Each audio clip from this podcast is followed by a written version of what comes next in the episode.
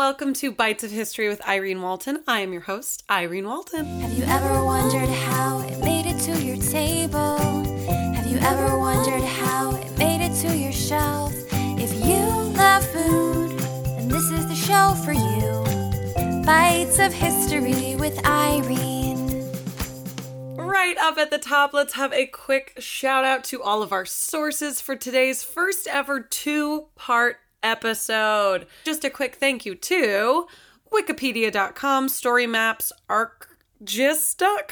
stacker.com, gizmodo.com, mentalfloss.com, theconversation.com, lockhaven.edu, thewashingtonpost.com, vox.com, E eposnow.com, dailymail.uk.com, spendmenot.com, and retaildive.com. Thank you guys so much for providing all of your information. I wouldn't be able to do this episode without you. And thanks to this week's sponsor, my mom, who paid for my gas this week. Shout out, Amy. Thank you so much. Love you so much. Okay.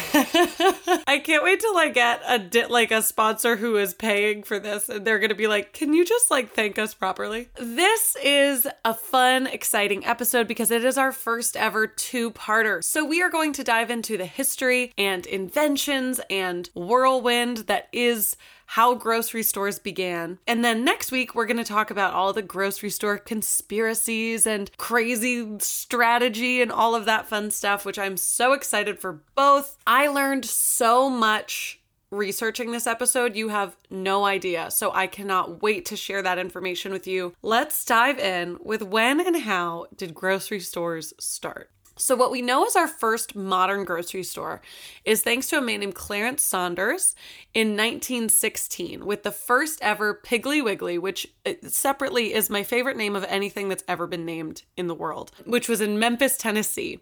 This was so notable because it was the first ever self service grocery store. But to understand why that's so important, we have to rewind a little bit. Before this time, getting groceries was an event. It's hard to imagine because of what we know now, but grocery shopping used to be a very like social moment. Like we learned in our butter episode, like customer sized portions of things were not just available to pick up in aisles like they are now.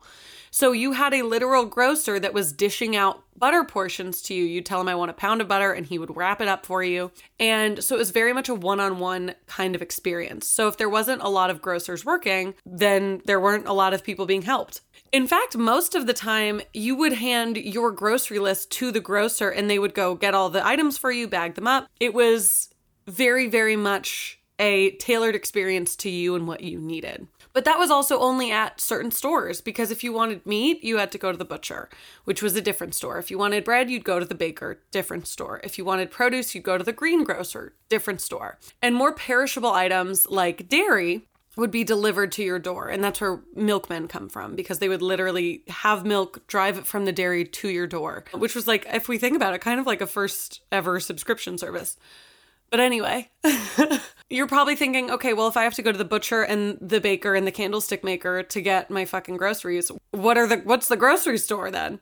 So the grocery store is basically just canned food and dry goods. But canned food was pretty amazing at this time. This was kind of the first way for a lot of people who had mid to low level incomes to have foods that were only available fresh to the wealthy only a few years before. So, grocery stores were very important, but it was a whole day of going to different places and getting different things and waiting for your grocer to be able to help you. Now, what was so important about what Clarence Saunders did in 1916 was he allowed the shopper to do their own picking. So, he would create these aisles and line the shelves that were on them with many options that were available to pick up and look at. So, shoppers got more interested. Like when you can pick something up and look at it and hold it in your hands, it's a lot more likely that you're going to buy something. And this self service model allowed for fewer workers to be working, which kept the wage costs down. Business owners are always wanting to keep their wage costs down.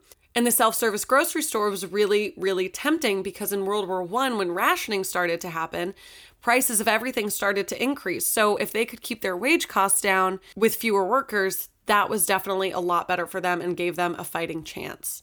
Now, as self service stores spread, people played around with their own ideas all over the country. There was actually a store in LA called Alpha Beta, which eh, had everything in the store alphabetically listed around the store. So it would be like apples and then bananas and then cereal and then dog food. Like it which I think is very cute. That one ended up closing, but it was cute. So now let's fast forward to 13 years later in 1929.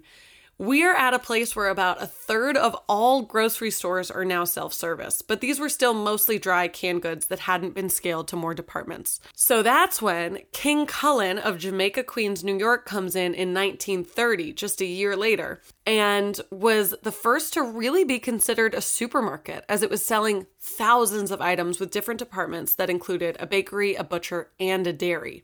So these were all in one place now. And this is our first like supermarket grocery store that we are much more familiar with today. Now, with the advancements in refrigeration in the 1920s, this type of shopping experience became much more popular and much more doable for business owners.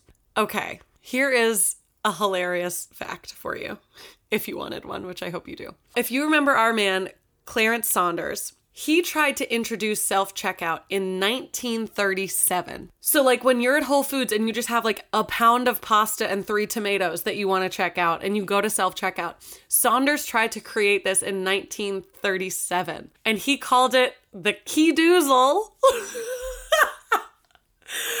It was called the Keedoozle. So it was this sort of weird vending machine type system. It definitely didn't look like what we are imagining in our heads right now, thinking of self checkout, but it really was an innovation. But it was one of these inventions that, while it is very cool and I think amazing that he was trying to come up with it in 1937, you needed more people working on it to fix it than it was doing any good in the actual stores. So it didn't end up working out, but it was hilarious, and I wish we still called self checkouts Keedoozles. Anyway, there was a very chill invention that came out of 1937 that I'm going to give you a second to guess before I tell you because I was shocked learning this. What do you think came out of 1937? I will tell you in three, two, one. The shopping cart. Doing this podcast is just a constant reminder of something I think about all the time anyway, which is just like so many things that I just that just exist in my life needed to be invented. You think I've ever thought about when a shopping cart was invented? Sure didn't. But in 1937, Sylvan Goldman was like, "Give me a minute." So here's what happened. So it's 1937 and Sylvan Goldman realized that his grocery store customers were heading up to the registers as soon as their little small woven baskets were full, or if they were too heavy. And he realized that he needed to change something. So he's home and he's thinking about it, and he's sitting around and he's looking around his house and he sees a folding chair. And he is, oh my God, light bulb moment. Give me that chair. Let me put two baskets on it on the sitting part and the bottom part, like where your little feet rest. And this was basically the first shopping cart. Obviously, it wasn't actually on a folding chair, and he added wheels to the bottom, but it sort of looked like if you've been to the Sprouts on Santa Monica Boulevard, they have what looks like these. So it's like a littler, it just looks like two baskets on like a walker. And that's kind of what our first shopping cart looked like. But what was interesting about it was that the shopping cart was basically just a framework that you could actually fold up like accordion style. So they were really, really small and not very wide at all. And then when you were ready to get your cart, you would take it out, open it up, and put two baskets where they were supposed to sit. So you now have the ability to fill up two baskets and push it around. So you can now have double the capacity and you're not worried about holding too many things and having your arms give out on you, which I don't has never happened to me, of course.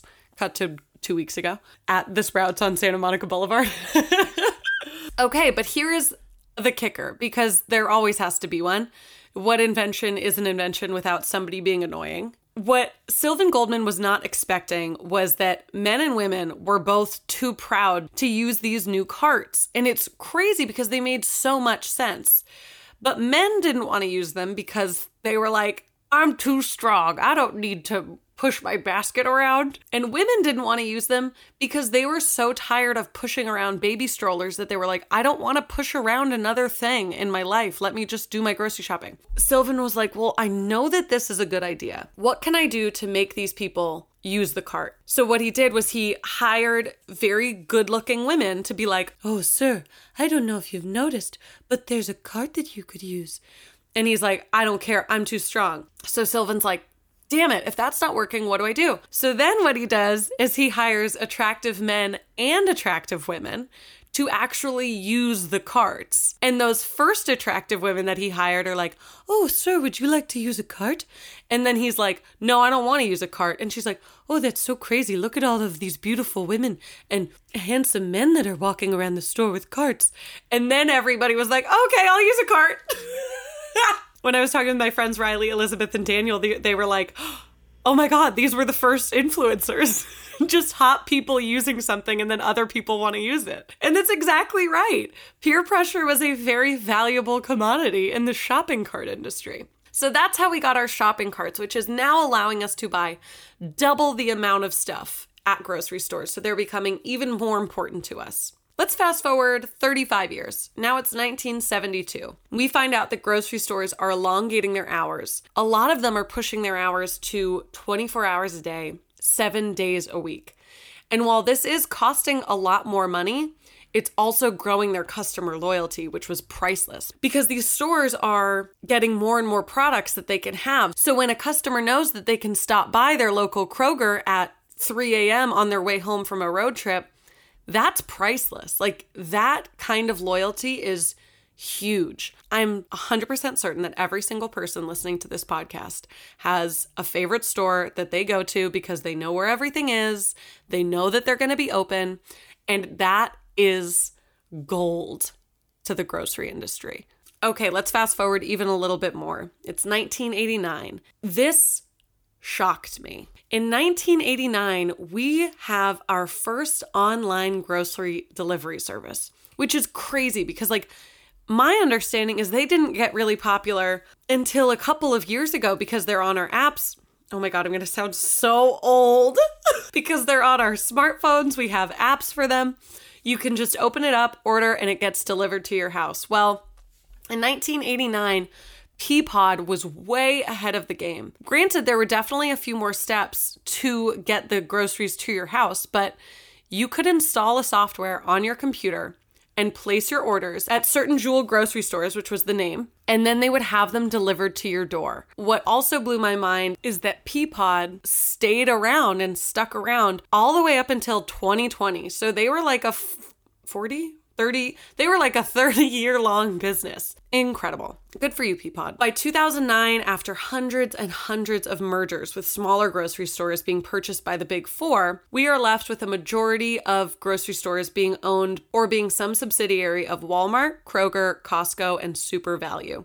These are the four that own half the sales in America. Of course, there are other smaller grocery stores and a lot of different little ones and specialty shops. That's the other thing. Around the early 2010s, people are starting to realize like oh so much of our stuff is you know so widely available maybe i want more specialty salami maybe i want more specialty bread so, smaller grocery stores definitely have their place, but there is definitely some magic in these superstores that we have because that's the only place that a lot of people can get healthy, fresh fruits and vegetables and be able to make a meal. So, these grocery stores, while yes, they are huge and they are in a lot of places and have, uh, you know, unfortunately taken over some mom and pop shops, it's important to have them around. And I, for one, love the grocery store. I think that there is a time and place for a big grocery store and a small one in a mom and pop shop. And, you know, getting a birthday cake from Ralph's. Like, we're definitely going to dive a lot more into kind of the economics and, well, let's be clear, it's me. So, like,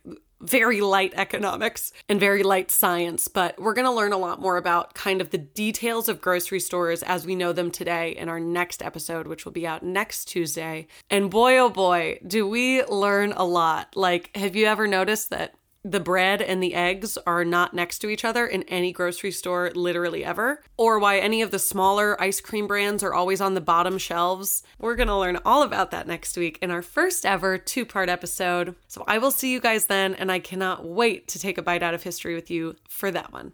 Okay, bye.